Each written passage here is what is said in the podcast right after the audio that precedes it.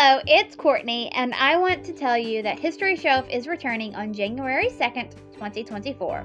I would like for you to join me in celebrating an aspect of 15 historical figures' lives that, in their lifetime, they were not able to fully celebrate.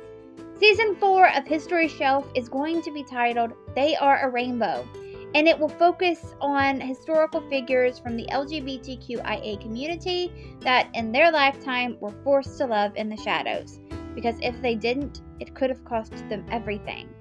Some of the people I will be covering this season are probably people that you've heard of before, but you may not have known that they were part of the LGBTQIA community, and that is because they had to be so secretive, and also because time would have preferred for you not to know.